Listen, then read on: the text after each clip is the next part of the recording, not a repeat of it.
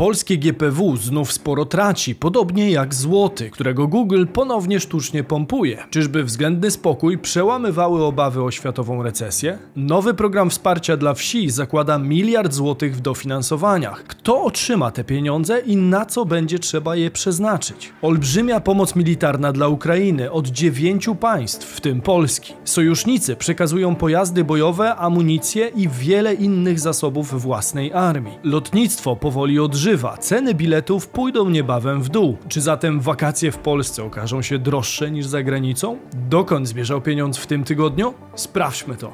Bizweek. Cotygodniowy przegląd świata biznesu i finansów. Cześć, tutaj Damian Olszewski i witam Was serdecznie w programie Praktycznie o Pieniądzach i informacyjnej serii Bizweek, gdzie co tydzień dostajecie dawkę najważniejszych informacji ze świata biznesu i finansów. Warto subskrybować kanał na dole, aby wiedzieć, co dzieje się w naszych portfelach. Czas to pieniądz, więc Zaczynajmy. Rząd ogłasza nowy program wsparcia dla fotowoltaiki. W tym tygodniu został ogłoszony nowy program wsparcia, który ruszy już 25 stycznia z całkowitym budżetem równym miliardowi złotych. Mowa tutaj o programie Energia dla wsi. Jego głównymi założeniami są rozwój produkcji biogazu i biometanu, drugie życie dla spółdzielni energetycznych na wsi i upowszechnienie OZE, w tym przypadku przede wszystkim nacisk na fotowoltaikę. W ramach programu rolnicy, spółdzielnie energetyczne oraz ich członkowie mogą ubiegać się o dotacje i zwrotne pożyczki na inwestycje w fotowoltaikę, energetykę wiatrową, energetykę wodną oraz biogazownię. Dodatkowo istnieje również możliwość dofinansowania magazynów energii. Miliard złotych przeznaczonego na to budżetu został podzielony na dwa rodzaje finansowania: 515 milionów złotych na kredyty oraz 485 milionów złotych na bezzwrotne dofinansowania.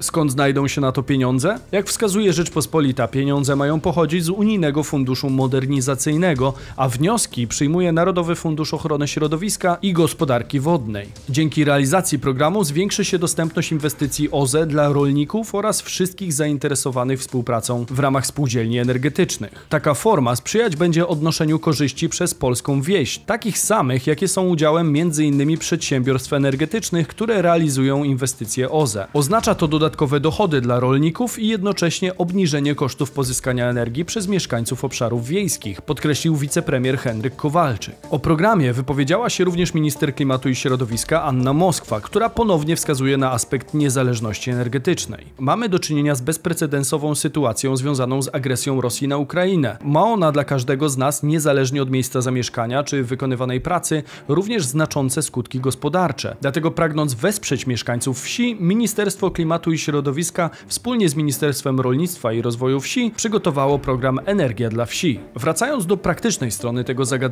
ile maksymalnie można uzyskać w ten sposób finansowania? Maksymalna wartość dotacji wynosi 20 milionów złotych, a zwrotnej pożyczki 25 milionów złotych. Czy takie kwoty umożliwią zieloną rewolucję na wsi? Jest to z pewnością jeden ze sposobów, który zostanie zweryfikowany w najbliższych latach, a ja pozwolę sobie śledzić jego dalszy rozwój i wpływ na kształtowanie się infrastruktury polskiej wsi. Wnioski przyjdą po czasie. Polskie GPW traci rozpęd. Powracają obawy o światową gospodarkę? W ciągu ostatnich trzech miesięcy WIG20 wzrósł o ponad 35%. Dodatkowo od początku roku giełdy notują, a raczej notowały, znaczące wzrosty. W tym tygodniu niemal wszędzie wyraźnie zagościł kolor czerwony, który kieruje nas do pytania, czy jest to tylko chwilowa korekta, czy może jednak powrót obaw dotyczących kondycji światowej gospodarki. Można zatem powiedzieć, że pogorszył się obecnie sentyment na globalnych rynkach akcji, który jest spowodowany powracającym widmem recesji. Jest ono połączone z zapewnieniami Fed i EBC dotyczącymi dalszych podwyżek stóp procentowych, które z założenia nie są dobrym rozwiązaniem dla rynku akcji. Potwierdzili to członkowie Fed i Europejskiego Banku Centralnego podczas szczytu w Davos. W szczególności warto wyróżnić wypowiedź prezes EBC Christine Lagarde, która przypomniała, że bank pozostanie na ścieżce podnoszenia stóp procentowych tak długo, jak będzie to konieczne. Cofnięcie fali kapitału było widoczne przede wszystkim w czwartek. WIG20 spadł wtedy o 1,22%, a w ciągu sesji był ponad 2% pod kreską. Dla przykładu Nasdaq spadł o 0,96%, DAX o 1,72%, a francuski indeks 40 największych spółek zanotował spadek o 1,86%. Jak widać, cofnięcie dotyczyło w szczególności Europy. Aktualną sytuację na rynku skomentował dla Pub Business dyrektor zespołu analiz i doradztwa inwestycyjnego domu inwestycyjnego Xelion, Kamil Cisowski. Moim zdaniem dużo będzie zależało od tego, jak dalej będzie przebiegał sezon wynikowy w USA, którego początek jest przyzwoity. Inwestorzy zakładali, że Fed wkrótce zmieni zdanie w obliczu mocno spadającej inflacji, wstrzyma się z podwyżkami i przed końcem roku zacznie obniżać stopy procentowe. Dodatkowo wśród inwestorów pojawiła się narracja, że recesji nie będzie. Natomiast wczorajsze dane z USA o sprzedaży detalicznej były bardzo słabe, a członkowie Fed w swoich wypowiedziach przestrzegali rynek przed nadinterpretacją danych inflacyjnych. O tym, że faktycznie robi się alarmująco, świadczą na przykład czwartkowe spadki O 4,09% z powodu m.in. cen miedzi, a także osunięcie się Allegro o ponad 8%, co ponadto stało się przy największych obrotach na rynku 270 milionach złotych. Stawiacie, że to chwilowa korekta, czy może sytuacja w naszym regionie znów się odwróci? Dajcie znać w komentarzu. Złoty również w tym tygodniu obrywa. Fatalne dane z amerykańskiej gospodarki wywołały popłoch wśród inwestorów również na rynku walutowym, przez co rykoszetem dostał także polski złoty. Kapitał w tym tygodniu znów na moment odwrócił się od walut regionu i kierował się ponownie w stronę twardych walut jak dolar, euro czy frank. W pewnym momencie kurs dolara rósł w kierunku 4,40, a franka do 4,80. Frank był niemal 20 groszy droższy niż jeszcze przed tygodniem. Co jednak istotne, wygląda to na chwilowe wahanie nastrojów na rynkach i złoty do końca tygodnia część ciężko wypracowanej pozycji względem walut defensywnych odbudował. Do tego wujek Google znowu nam sprzyja i ewidentnie życzy dobrze złotemu, obniżając wartość pozostałych walut względem naszej o około 20 groszy.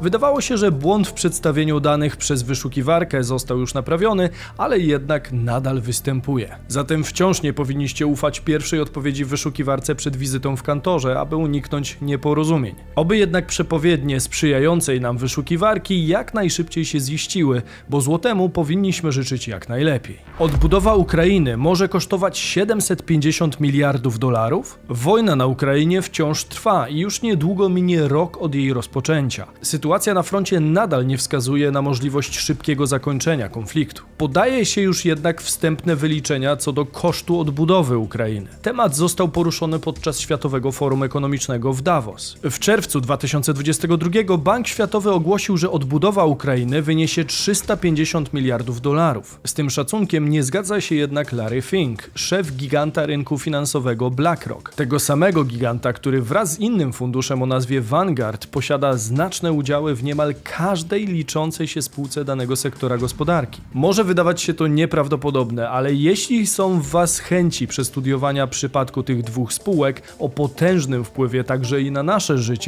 to dajcie znać w komentarzu. Chętnie zrobiłbym na ten temat osobny odcinek. W każdym razie, według Larego Finka na cel odbudowy Ukrainy trzeba przeznaczyć nawet 750 miliardów dolarów, co przekazał brytyjski The Telegraph. Prawdopodobnie potrzebne będzie 750 miliardów dolarów, żeby wesprzeć ożywienie gospodarcze i pomóc Ukrainie, zgodnie z tym, co twierdzi zespół ekonomiczny i prezydent Zełęński. Dodatkowo Fink zaznaczył, że przy odbudowie Ukrainy konieczna będzie współpraca zarówno sektora publicznego, jak i prywatnego. Zarówno któreś z międzynarodowych agencji, jak MFW i Bank Światowy, z Europejczykami i przyciąganiem kapitału prywatnego. Jeżeli pamiętacie, choćby z tego odcinka, Międzynarodowy Fundusz Walutowy oraz Bank Światowy to niejako strażnicy Starego Ładu, tego stworzonego na kanwie porozumienia w Bretton Woods. Cyfry i deklaracje, jakie obecnie padają na tego typu zebraniach, mają też drugie dno, bo pieniądze, które zostaną przeznaczone na odbudowę naszego sąsiada, na pewno pewno nie będą darmowe. 750 miliardów dolarów to kwota bardzo wysoka i padła ona podczas szczytu Davos.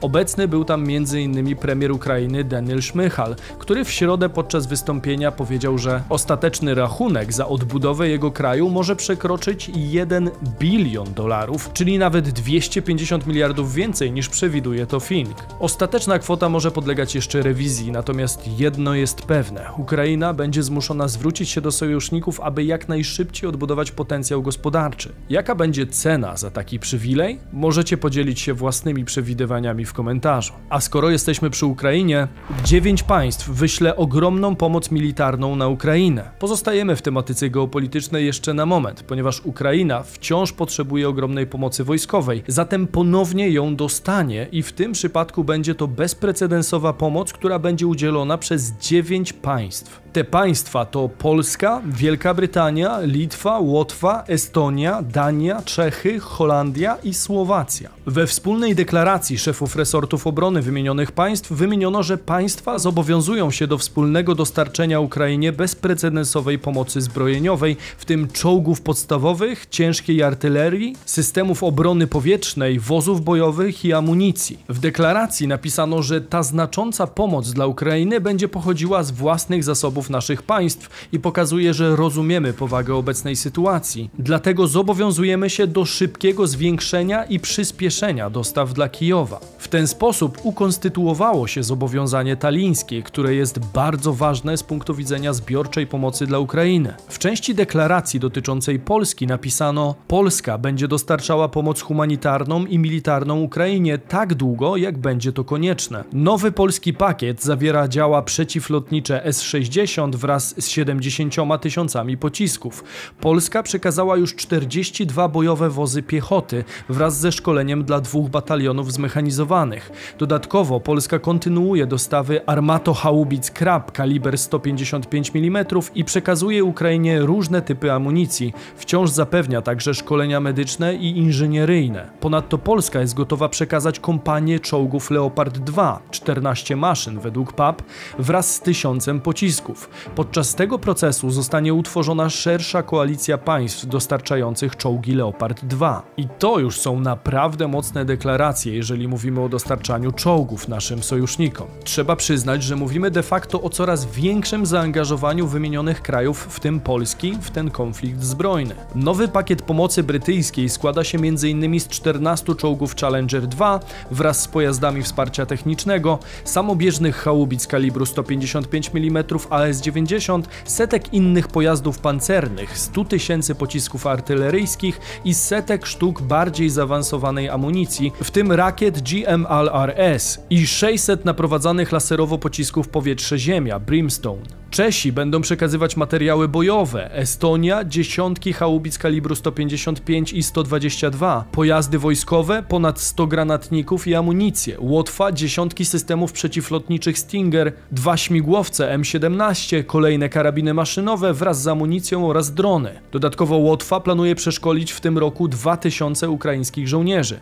Idąc dalej, Litwa przekaże kilkadziesiąt dział przeciwlotniczych L-70 wraz z potrzebną do nich amunicją oraz dwa śmigłowce Mi-8. Słowacja partię ciężkiego sprzętu, w tym czołgi, bojowe wozy piechoty i systemy przeciwlotnicze. A Dania 19 samobieżnych armatochałupnic Cezar. Nie wiem co o tym sądzicie, ale wygląda to na naprawdę potężny pakiet wsparcia. Wygląda to też trochę tak, jakbyśmy coraz głębiej wchodzili do króliczej nory. To znaczy, czy nie ma aby ryzyka, że przekazując własne uzbrojenie, po pierwsze osłabiamy swoje możliwości obronne, a po drugie na którymś etapie przekroczymy cienką linię i zostaniemy oficjalnie włączeni do działań zbrojnych pomiędzy Rosją a Ukrainą? Nikt nie zna przyszłości i ja również nie znam odpowiedzi na to pytanie, ale chętnie dowiem się w komentarzach, co wy sądzicie na ten temat. Lotnictwo odżywa, ceny biletów pójdą w dół. W zeszłym tygodniu omawialiśmy znaczne podwyżki cen biletów na polską kolej. Dzisiaj coś bardziej pozytywnego. Alternatywą dla kolei może być na przykład samochód czy też samolot, na którym skupimy się tym razem.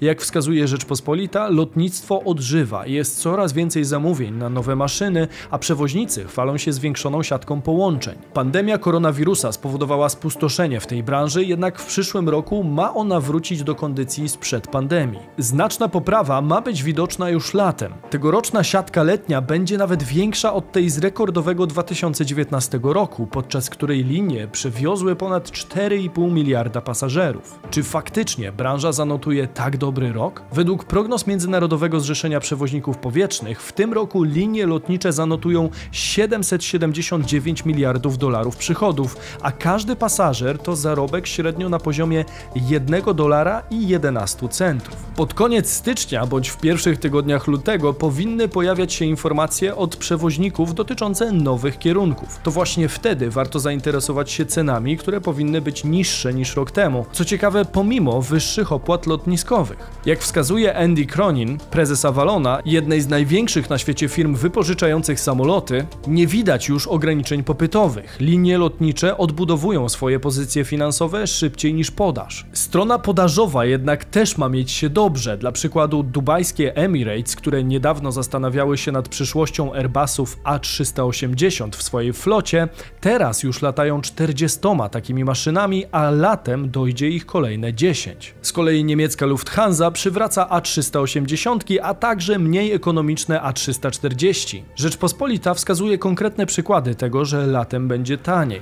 Za podróż do Dubaju zapłacimy w styczniu i lutym prawie 4000 zł. Z kolei w wakacje cena biletu spadnie do poziomu 2700 zł. Podobne są różnice w cenach przelotów dubajskimi liniami z Warszawy na przykład do Hongkongu. Teraz jest to wydatek rzędu około 7000 zł, latem 4-5 tysięcy, zależnie od terminu. Dodatkowo należy się spodziewać obniżek wśród tanich linii lotniczych. Przy wysokiej inflacji w Polsce oraz wzroście cen za bilety PKP, stwierdzenie, że najdroższe wakacje będą nad polskim morzem czy też w górach, może być coraz bliżej prawdy. A waszym zdaniem, jakie wakacje bardziej się opłacają? W tym roku planujecie postawić na zakątki naszego kraju, czy raczej klimaty zagraniczne? Podzielcie się w komentarzu.